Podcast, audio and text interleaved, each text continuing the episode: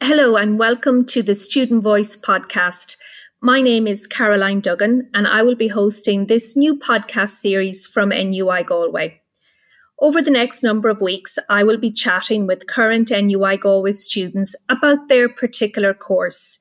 So if you are a leaving or pre-leaving cert student and you are considering your university options for next year, then this podcast is definitely for you. Likewise, if you're a parent, guardian, teacher, or maybe a guidance counsellor of a Leaving Cert class, please share the link and encourage your students to listen in. Because hopefully, hearing these first-hand accounts from current students will really help a student in their decision-making process. My guest today is Gráinne McAndrew. Gráinne is from County Mayo and attended St. Brendan's Secondary School in Belmullet. She is a graduate of the Bachelor of Science degree at NUI Galway, that's CAO code GY301, and she is currently undertaking her PhD at the university.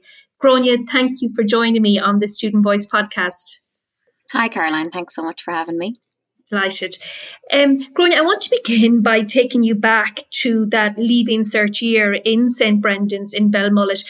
You know, had you a clear idea about what you wanted to study after the Leaving Cert? Well, I knew I wanted to do a science subject, but at the time I wasn't really sure what area I wanted to get into. And I suppose prior to that, when picking my Leaving Cert subjects, I had not really a huge idea of what science subject I wanted to do, but I did do a number of STEM subjects for my Leaving Cert cycle.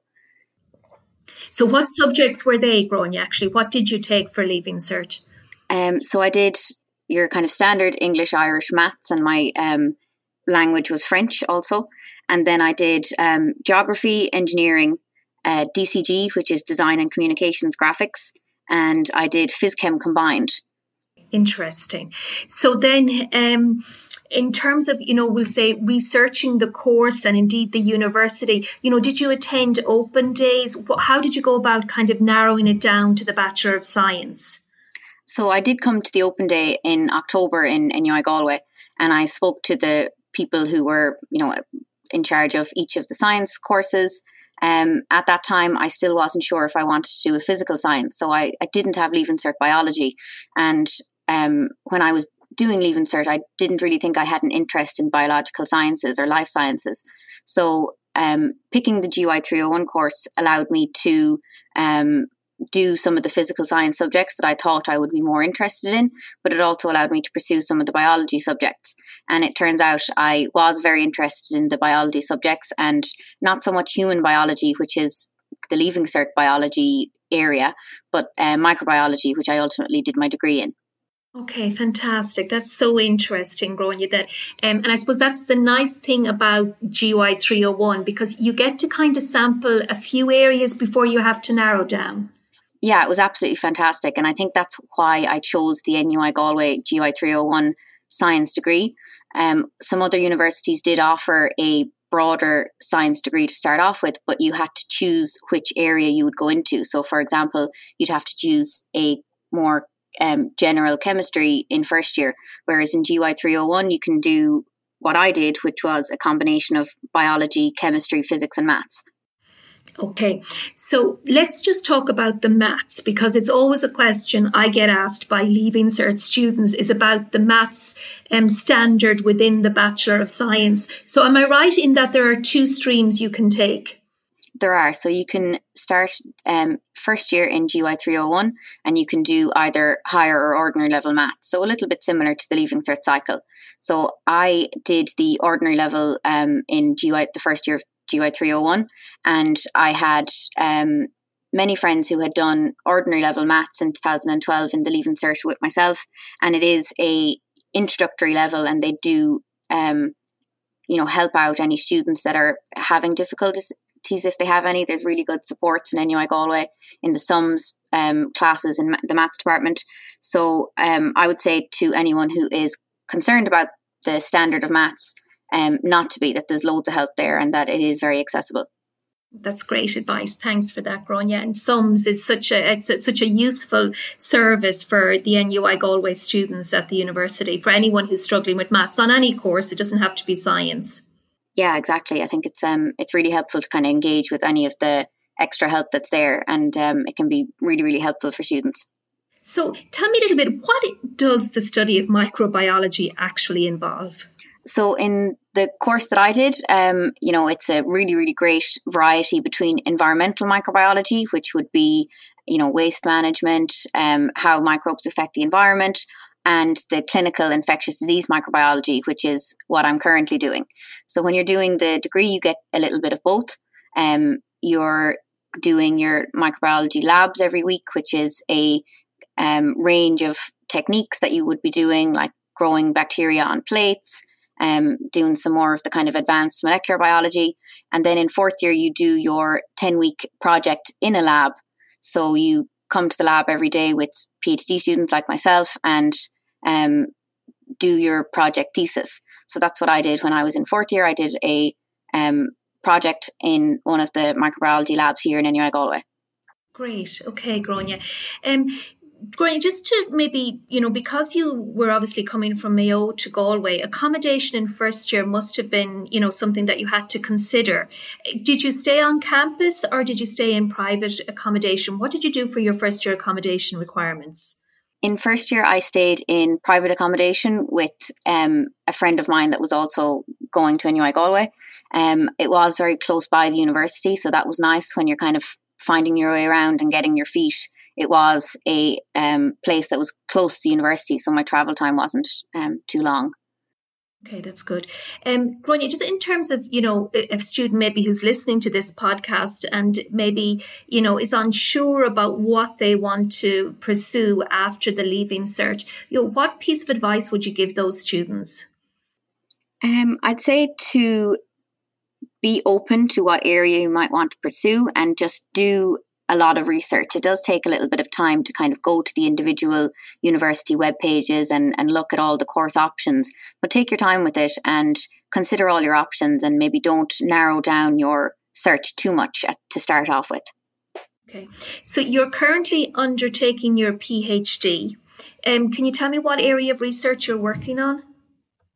So I'm working in infectious disease diagnostics, which would be trying to find ways to diagnose what infection you have.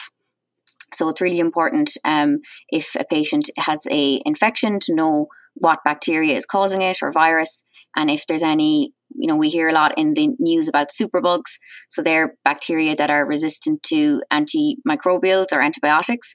So I research ways to diagnose what you have and what antibiotic might be most effective to help you.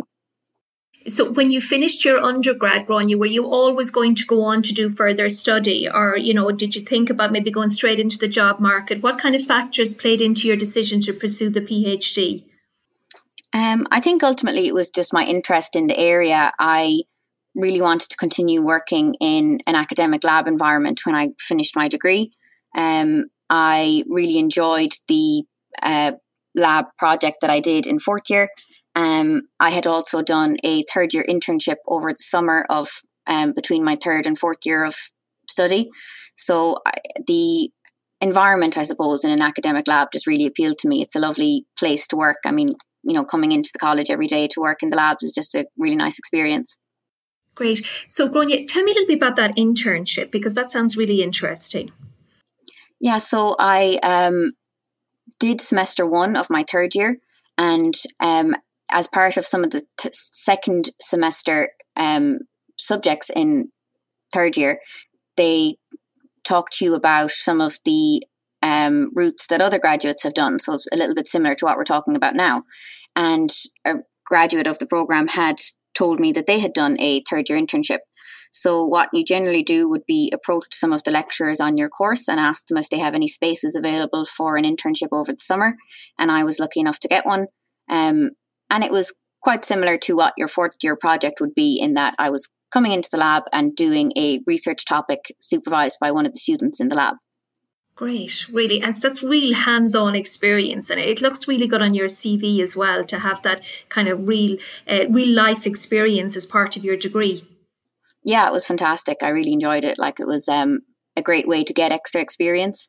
And it really kind of gave me more in-depth knowledge of the area that I'm doing now. So it kind of helped me realize this is what I want to do. Okay, Gráinne. I always end the podcast by asking all my guests the same question, so I'm going to ask you as well. If you could go back to St. Brendan's in Belmullet to your leaving cert year and give yourself one piece of advice, what would you give that leaving cert student? What piece of advice would you give her? I think when choosing your courses and trying to figure out what choices you want to put down on your CAO form, to maybe not be too concerned with the points at the time, or maybe, you know, don't put down courses with very, very high points just because you think you might get it, or the opposite way around. Don't rule out courses based on the points if you think you won't get it. You should just go with what you think is a right fit for you, and you know, what you think you ultimately will be happy with doing.